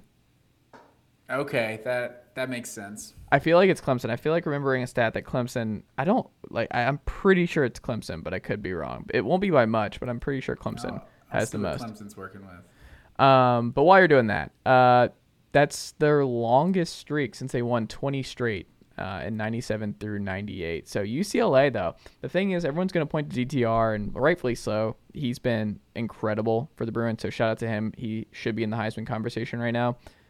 But it's the defense. Like they're in the 40s now in uh, points per game given up. Like the defense is much improved. It's caught up to the offense.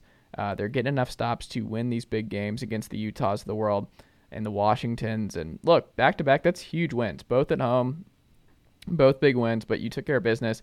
The Bruins are awesome, so I, I like when the Bruins are good. Uh, I hope more and more folks come out and watch. But shout out to Chip Kelly and what they're doing over there in LA because the Bruins are, I think, if they're not a top 10 team, they're a top 15 team, and I, I don't see that changing throughout the course of the year. I think they're legit. What did you make of it, Matt Green? Yeah, I was definitely impressed uh, with UCLA. Also, Clemson, you were correct. In, Into the season on a six-game winning streak. Yeah. so they uh, they're up to twelve straight. Mm-hmm. Um, but yeah, I think UCLA. This Utah defense doesn't look like the typical like stifling defense necessarily that they've been in years past, but. I think this was the by far the biggest test UCLA has had to this point, and to see, uh, uh, I'm TDR, DTR. I was I was, yeah. I was confusing the uh, acronym there. TLDR. Uh, see- to see to see DTR play the way he did, and also um, uh, Charbonnet on the ground, Mm-hmm. they, they absolutely ran all over Utah. So th- yeah, I think. Man, this Utah, U- UCLA uh, USC game. I'm just hoping these teams can uh, can run the slate until Thanksgiving weekend, and that that that's just looking to be a very uh, intriguing matchup there at the end of the season. Um, I went back to 2005, like you said, their last uh, six and zero start, and um, who do you remember from the 2005 team? They got two two NFL players. One guy, uh, I feel like he's been retired for like a decade now at this point. And the other one, I, I heard catch a pass today in the NFL. I had no idea he was still in the league. So um, Maurice Jones-Drew Maurice Jones-Drew, yeah, that was the first one. He's been retired for a while, yeah. for a while. So the the tight end on that UCLA team. You think you can tell me who it is? He caught a pass today. He caught a pass today, and even the guy on red zone was like, "So and so sighting." like, had no idea he was still in the league. He was a first round pick, I want to say, back in the day. I have no idea who. Uh, Marcedes Lewis. Oh, Mercy. He's, I forgot. he's yeah. still around. He blocks well. I feel like that dude's been blocking for ten years. He keeps getting picked. Hey, shout out to Marcedes Lewis. Um, I forgot he was a Bruin. So there you go.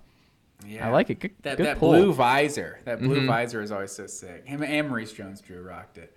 Um, but yeah, so trying to have the little visions of the early Karl Dorrell days, not the current Karl Dorrell days, but the, the good ones uh, back at UCLA. There you go. Um, UNC takes care of Miami on the road. UNC Matt Green is five and one. Have you ever? Do you remember a weirder five and one Power Five college football team in the last couple years than UNC right now? No, I cannot. It, five and one. I was also surprised by that. Uh, we made the joke of them being uh, on their way to a Sun Belt conference title after mm-hmm. uh, after their Sun Belt heavy schedule to start the season. Um, but yeah, they just they keep finding ways to win. Like every single game of theirs just comes down to the wire. And I think, other than last week, I think uh, versus Virginia Tech, but yeah, I would really start to panic if I'm a Miami fan. Like like we were mm. talking about with Brent Venables, this is year one of of Mario Cristobal, but the talent at Miami, like it just it didn't feel like a typical rebuild. It felt like okay, Manny Diaz is getting some talent here. We need a coach that can that can coach it up and also get more talent because that's Cristobal's best quality he has really is as a recruiter. So it is year one, and we don't want to freak out over year one, but this is kind of that same formula where you were talking about Oklahoma. Like, even though it is year one, people were talking like this was a legitimate contender to win the ACC this year. They had Tyler Van Dyke, like they had the big time quarterback and everything, and you know he played better in this game, but you know having to throw the ball 57 times like you're just you're not going to win many football games like that like 42 yards on the ground on 24 carries like yeah Mike Leach might be able to win games with 42 yards on the ground. Like that is not how Mario Cristobal. That's not how Miami wants to play. Like I don't know. It's I, I, I said the same thing about Venables. Like let's not overreact, and I'm overreacting about Miami on the on the flip side. But it's also because Venables is in year one as a as a new head coach. Like Mario Cristobal, like he's an experienced coach. Like he should be a guy that can have a program, you know, not not have to take a step back before we can take a step forward. So, North Carolina, as as good as this offense has been, they've been a very inconsistent team this year, even though they are five and one, like you said. And it's just it feels like each week it's getting worse and worse for the Hurricanes. So, and looking at this schedule, like it's it doesn't seem like it's going to get much better either. Like they haven't necessarily reached the toughest part of this schedule yet. The Tar Heels are going to be like the worst 10 and 2, most fraudulent 10 and 2 team of all. Like they're going to find their way into a New Year's 6 bowl against someone really good and just get get pounded by somebody. But I don't know. I mean, shout out to Mack Brown for keeping this thing humming and bouncing back. Like I'm not as worried. Like if I had to pick between the two, Mario or Brent, I think I'm far more concerned about Brent Venables than I am Mario Cristobal to this point. Like Tyler Van Dyke also bounced back in this one. He completed 74% of his passes three TDs. Like he could have imploded. He almost threw for 500 yards in this UNC secondary, which I mean the UNC defense is horrible. But as you alluded to, I don't know how they only ran for 42 yards in the ground. Van Dyke did have a terrible pick to end this one that iced it for the heels, but I mean, I don't know. I think that's a tougher rebuild right now than um, Oklahoma, and I just I think the panic meter for me of all the rocky first year, year one coaches, I think my panic meter is still the highest of highs for Brent Venables, and I think the other guys like Kelly and uh, Mario. I'm just not. I'm not there yet. I think that's fair, and it's at least like Oklahoma has been a top tier program for years and years. Miami has not, so it's guy coming year one to to expect him to be at the top of the ACC might not have been the most realistic thing. Mm. Um, so he does have time. I guess I'm coming from a person who's already skeptical of how good of a coach Cristobal is, and uh, to have this. I mean, a guy we were literally talking about as being like a first round draft pick. He, could potentially go in that Bryce Young, C.J. Stroud uh, class of the draft, like it's like the same thing that happened at Oregon. It's like you have Justin Herbert, like this elite of elite quarterback, and that seems like a window you kind of have as a, as a t- as a program when you have one of those elite quarterbacks. So it is year one. Don't want to overreact too much, but uh, I have not liked what I've seen from the Hurricanes uh, so far this year. Like, No. it's just three weeks in a row, right? Yes, um, but we'll see. We'll see. Um, Wazoo, uh, they go into Trojan country and come up just short. Um, this was never really in doubt for um, the Trojans. They continue to remain undefeated here, um, right there at number six in the country. They shut out uh, Alex Grinch's defense, shuts out uh, Washington State and Cam Ward in the second half, which is impressive. I mean, a bunch of penalties by Washington State in this one. 11 penalties for 106 yards. Um, and still, my favorite running stat of the college football season USC has still not turned the ball over, and we're halfway done through the college football season. Zero turnovers through six weeks. It's insane. Yeah, you're gonna you're gonna win a lot of games if you never turn the ball over. That's for sure. If you just don't beat yourself, oh, there's a lot of teams out there. I mean, Kirk Ferentz has basically made his entire career off of just not beating ourselves, and eventually the other team will beat themselves. Doesn't always work out, but it works out enough to win like I guess what seventy percent of his games throughout his career. But um, yeah, I thought this was a this was a tricky game because Washington State is a dangerous team. So uh, for USC to really really handle this game, just you know hold them, shut them out in the second half, like you said. Um, I was really impressed with USC. A lot of pressure they were getting on Cam Ward in this game. Um, he was having a run for his life. So yeah, big time win. Um, Caleb Williams less than 200 yards passing, but uh, still still won this game by multiple scores. So yeah, I was uh, I was impressed with the Trojans. Absolutely. Um, Matt Green, uh, kind of a surprise. This was probably the one I was most iffy on uh, going in this weekend was BYU uh, in Vegas against Notre Dame. You hated these Notre Dame uniforms, but guess what? The Shamrock Series uniforms, they come out in style because guess what? The Notre Dame Fighting Irish win 28-20 as they really turned around their season uh, the last couple weeks uh, with Drew Pyne under center um, for the Fighting Irish. Um, Michael Mayer was gigantic in this one, tight end, uh, 11 receptions for 118 yards from him. Uh, this was uh, this was pretty cool. So, quote, this is from the AP Gamer after I thought was interesting. Uh, they said, quote, the Irish ran 73 offensive plays compared to BYU's 46. It's a lot. Um, while they outgained the Cougars 496 to 280. It was Notre Dame's second highest production on offense this season after it tallied 576 yards in a 45 32 win at North Carolina on September 24th. I mean, the defense is coming back in full form. They really limited what Jaren Hall could do. Uh, this one, the defense is legit. Uh, they're figuring some stuff out, and Drew Pyne's just solid. Uh, Notre Dame, they're just they feel more complete, and they're figuring some stuff out uh, midway through the 2022 season. So another year one coach, but I think things are uh, they avoided disaster uh, that it looked like they might be headed towards early on this season. I think Marcus Freeman deserves a lot of credit for steering the ship back around and getting a really big win in Vegas against the Cougs. What did you make of this one?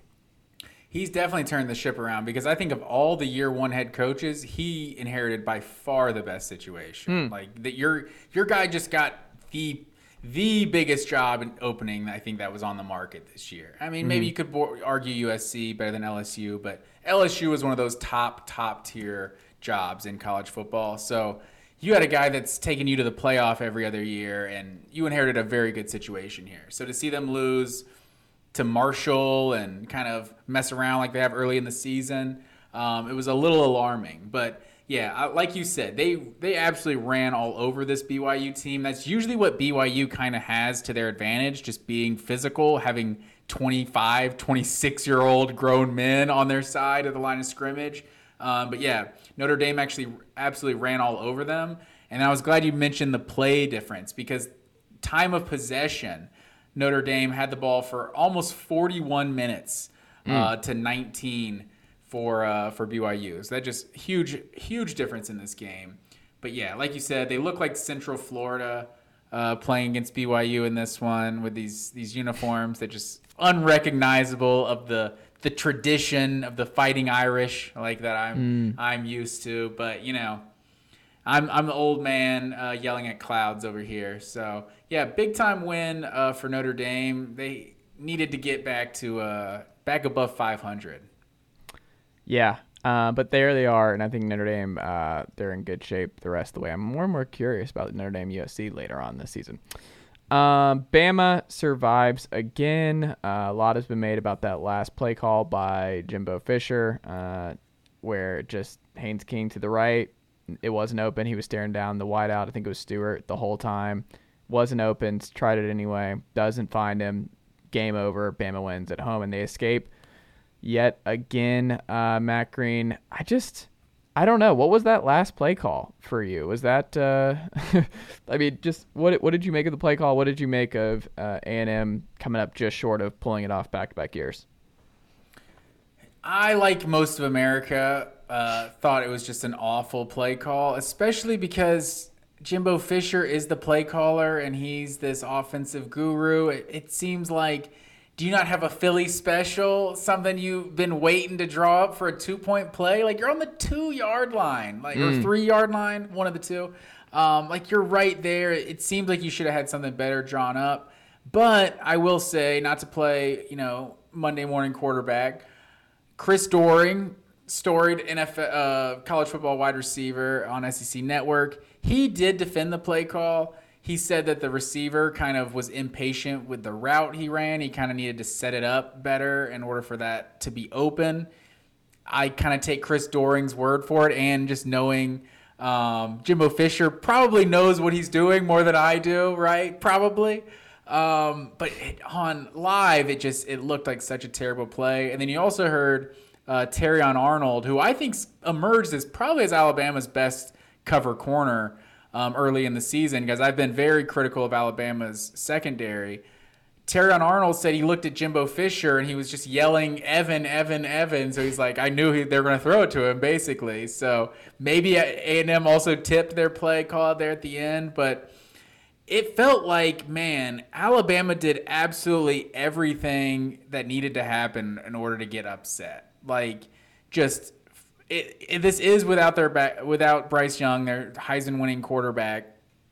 But just how many times they put the ball on the ground, just we've seen this Tennessee deep. Not to jump ahead to Tennessee, but like Tennessee's been getting pressure on the quarterback all year. Like it seemed like every time that A&M actually got pressure on Milroe, they forced a fumble. So, and then you mm. also saw Jase McClellan uh, fumble in this one, and then just some of these A and M, these freshman receivers, just absolutely making just incredible catches. Like it felt like last year that was like A and M is just playing above their ability right now. Like not mm. not saying Evan Stewart because that, that that's why he's the the advertised five star prospect, but like Haynes King was just under ridiculous pressure this entire game. I think, and that's at the end of the day, I think that's why that final play doesn't work. Like Will Anderson was absolutely living in the backfield, and not just Will Anderson. It, it, seemed like he had about two seconds to throw the entire game, and Haynes King was athletic enough to actually, you know, keep some plays alive. But with the amount of pressure Alabama was getting, just play in and play out, like it was, it was going to be difficult to beat them. I was, I was shocked that they just, they just kind of kept them in it for four quarters, just continued to beat themselves the one thing I'll I'll say is that play at the very end that was definitely a pass interference. If I'm not correct, if hmm. I'm not mistaken, you, you didn't think that was pass interference on the last play? I'm just not calling it. I don't like that ever being called in the last play. I, I like. The defense it, can't just do whatever they want because it's the last play, though. I kind of err on the side that like unless it's really really outrageous. Well, I felt I mean the dude was grabbing the jersey. I think you could clearly see that he was interfering, but regardless, and let me be clear, unless this affects Tennessee, and if it affects Tennessee, that interference that occurred with like six seven seconds left. So the guy mm. intercepts it in the back of the end zone, takes a couple steps, knees it. Now there's three seconds. Then when we run that play back and they get the one play from the from the two yard line there's only three seconds left. And if the interference occurs with six with six, seven seconds left, like to my knowledge, that's how much time should be on the clock. So hmm. if there's six or even seven seconds left, A&M gets two plays from the from the two yard line. I think that had a huge impact on the end of this game. And I could be wrong. Maybe it's supposed to be three seconds, but I think there should have been more time on the clock. Interesting who cares? They lost. A and M shouldn't have won this game because like they had opportunities. Like I, I just man, four turnovers from Bama Two missed field goals. Bama Two kickers are missed back. field goals. Yeah. Bama kickers, they're back. And you didn't take care of business. And I will say, this Jimbo quote is the most Jimbo quote of all time. Did you see what he said after the game? Uh, no, I don't think I did. He said, quote, We're playing the backup quarterback too, Fisher said. Two good teams locked up oh, and battled and went at it, and we showed what we're capable of. Haynes King started the season, my friend. It's not a backup quarterback. Like Max Johnson's out for the year, but like that was your backup. Max Johnson came in for Haynes King. That's not the same thing as Jaden Milrose stepping in for Alabama. It's not the same. It kind of is though, because he got benched. So the guy that that they determined was the better quarterback is Max Johnson. So he is still the backup. But you know that's just like, all right, Like then why did you start him to begin with? Why was Haynes King the starter in week one? Like Dwan Mathis started the, the 2020 season for Georgia, and True. when he came in for the, in that Florida game, he was the backup quarterback coming in, and he clearly had no business being the quarterback at, at the University of Georgia. Uh, the other missed opportunity, like you said, four turnovers, two missed field goals from Alabama.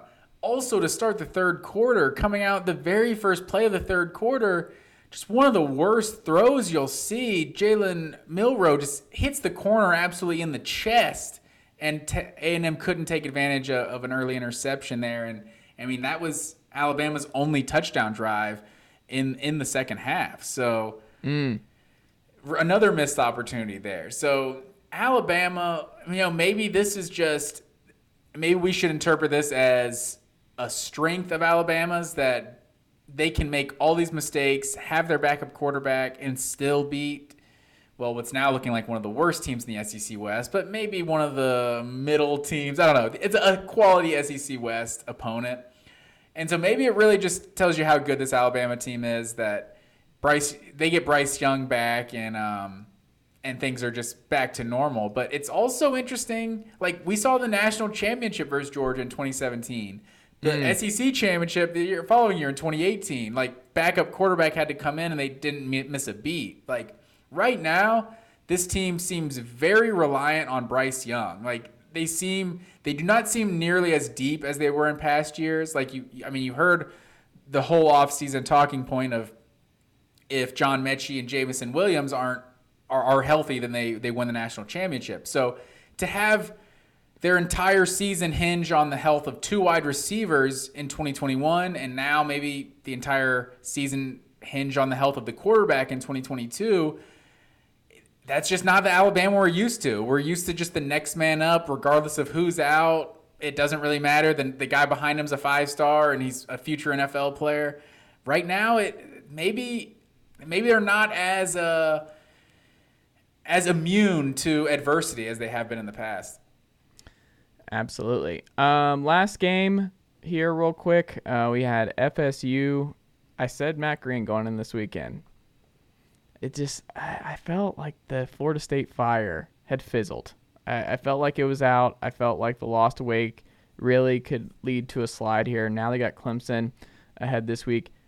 I mean, this is a game you cannot lose. Another one where I just you had NC State on the ropes. Devin Leary was out of this football game due to injury, and they could not take care of business. Wolfpack win 19-17. Florida State shut out in the six in the second half, 16 to nothing. Like you just that can't happen. Two picks uh, in the final seven minutes for Jordan Travis. I mean, the backups for Devin Leary, Jack Chambers, and Thayer Thomas um, went one to two for minus five yards after uh, Devin Leary went out. None of it mattered. Florida State still could not take care of business and really get that. I mean, LSU was cool at the beginning of the year, but like you have to get the big ACC tier two wins, tier one. Like if you want to really show progress as a program, you cannot lose to Wake and then blow this game on the road at NC State the way you did. I mean, this is just back to back absolute gut punches if you're a Florida State fan, where you thought you might be turning the corner with Norvell, and now you're like, we're going to be lucky to get to seven and five. What did you make of it? Yeah, without a doubt. This is just a missed opportunity with, with Devin Leary going out in this one, up 17 3 at the half. Scored 17 points in the second quarter. Um, in the second half, they ran 23 plays for 73 yards the entire Hmm. half. They had nine plays for 70 yards on the final drive. so before that, so their second half possessions, they went punt, punt, punt, punt, interception, interception. They got 70 of their 76 second half yards on that final drive.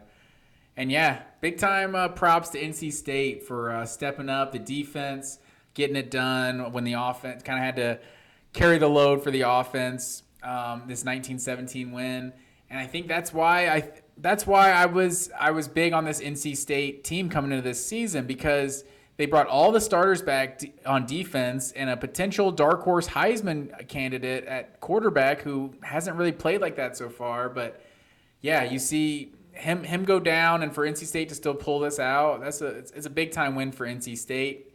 Probably won't. I won't say it doesn't mean anything. Losing to Clemson is is going to really define their season because they essentially have a two game lead on them in the ACC Atlantic. But I mean, NC State they could position themselves for sure to to make a a, power uh, New Year's Six bowl. So I mean that's that's uh, that's where the ceiling I feel like is for this program now that the ACC championship is most likely uh, out of reach. Obviously, there's a lot of time left, but I don't think many of us seen Clemson losing two more games at this point. But yeah, big time win for NC State uh, to pull this out and survive. But yeah, more importantly, just such a missed opportunity for Florida State. Um, a couple other ones we should run through real quick as we wrap up here on a uh, Sunday night, my friend. Um, we had uh, Oregon State win with 13 seconds remaining on a go-ahead TD. The the cardiac Beavs moved to four and two.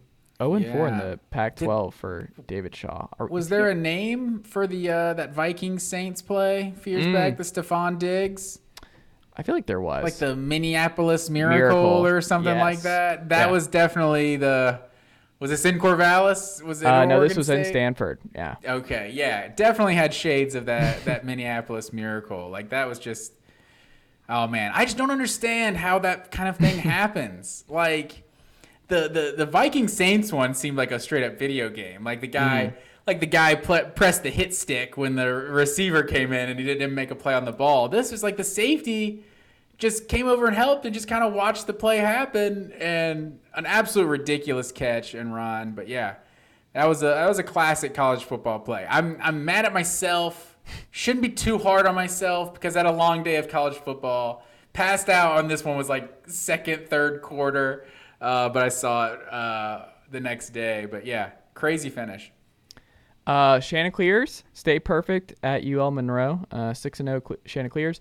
Nine six Illinois takes down Iowa. Another great Iowa effort in this one. Illinois quietly five and one. Bret Bielema doing great work uh, in Champaign. Um, we had uh, Iowa is literally the opposite of Texas A&M.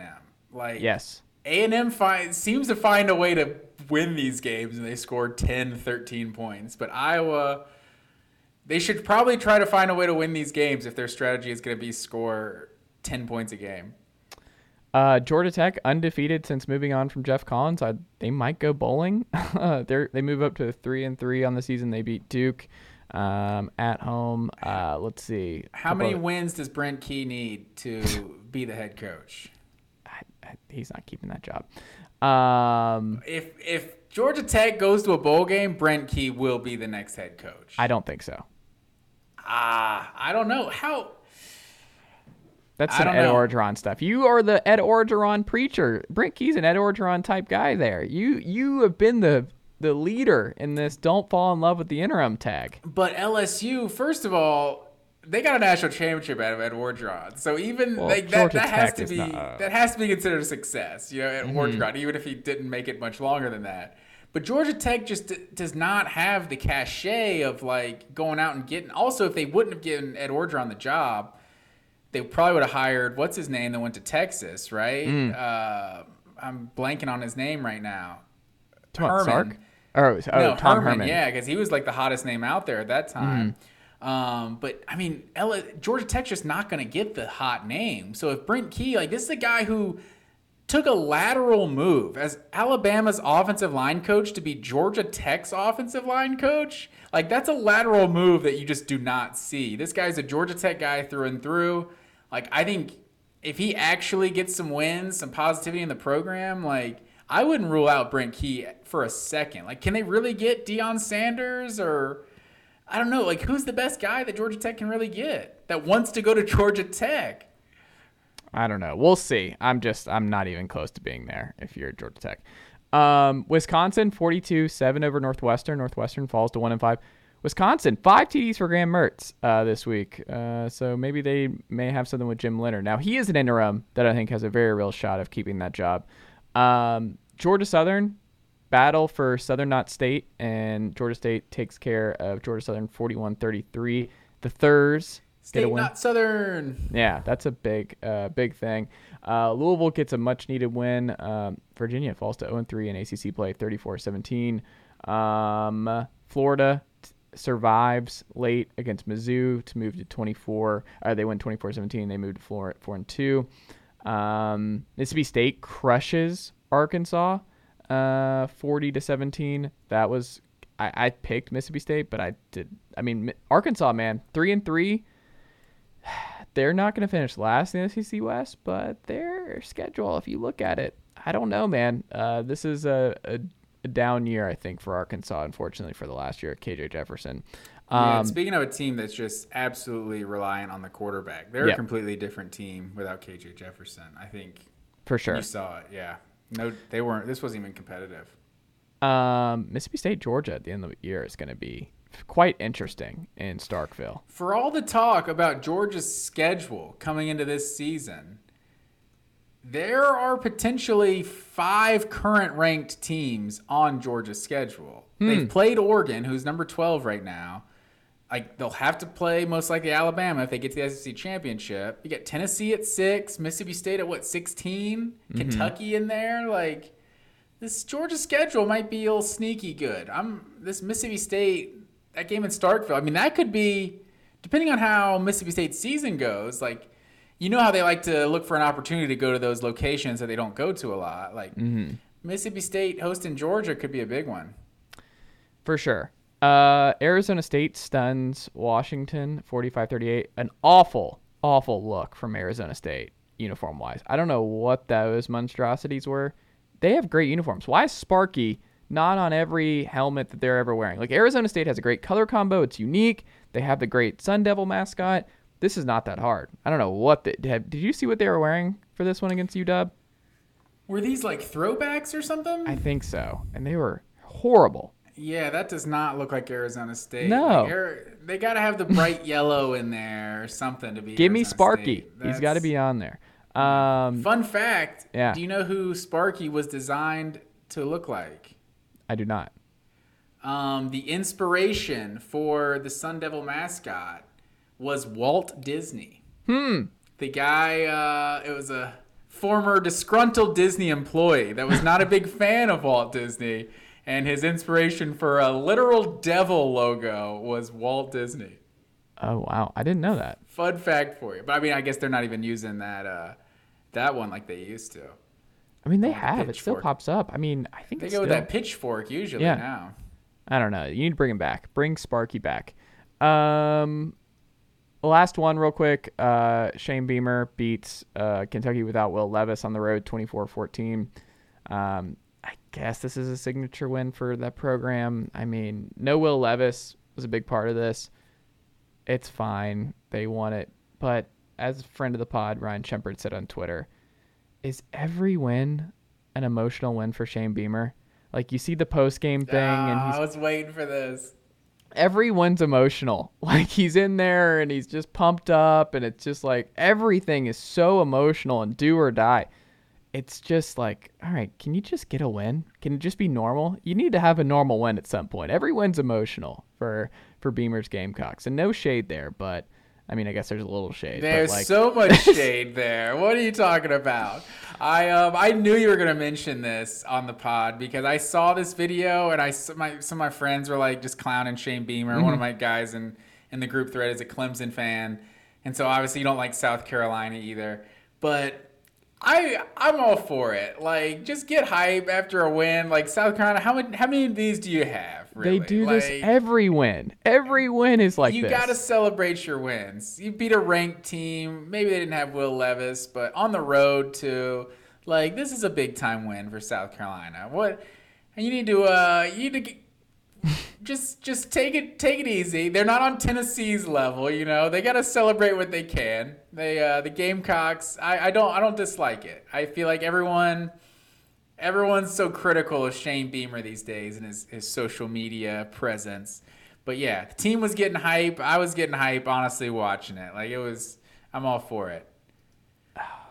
I am not. I am not here for it whatsoever. Can't do it.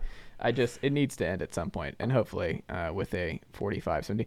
Did you? Re- I mean, did you hear about this? They were co-coach of the years last year. Newcomers of the year. Did you see that? I've heard you mention that once or twice.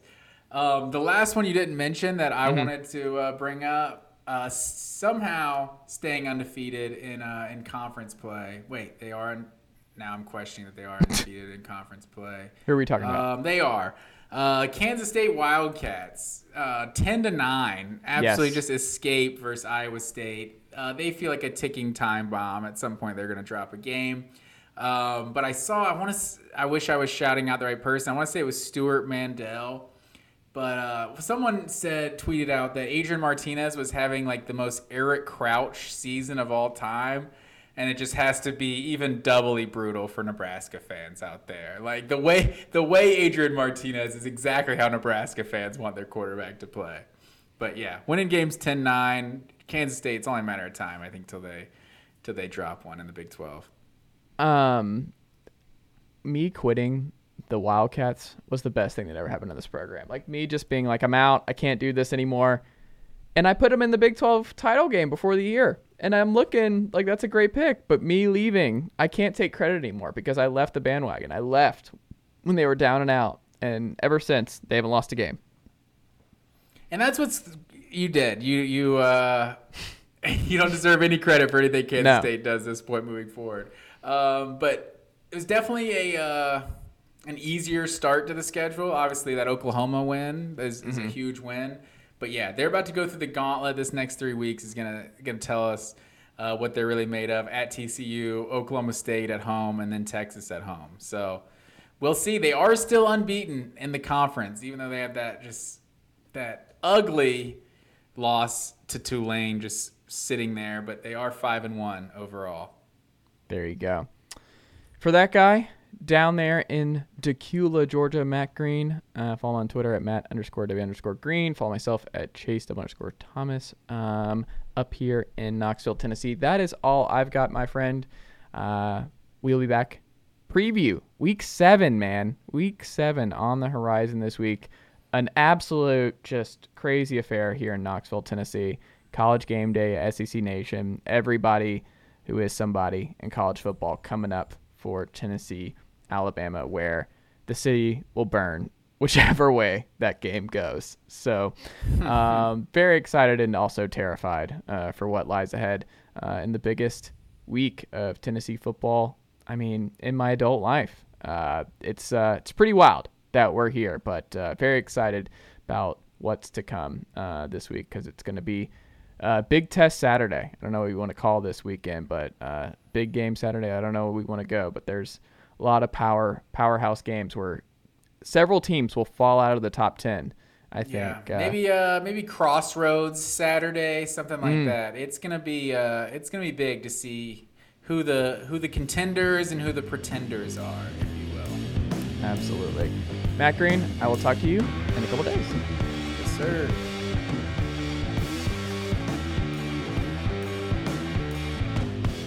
Nicely done, nephew. Chase Thomas Podcast. Hell yeah.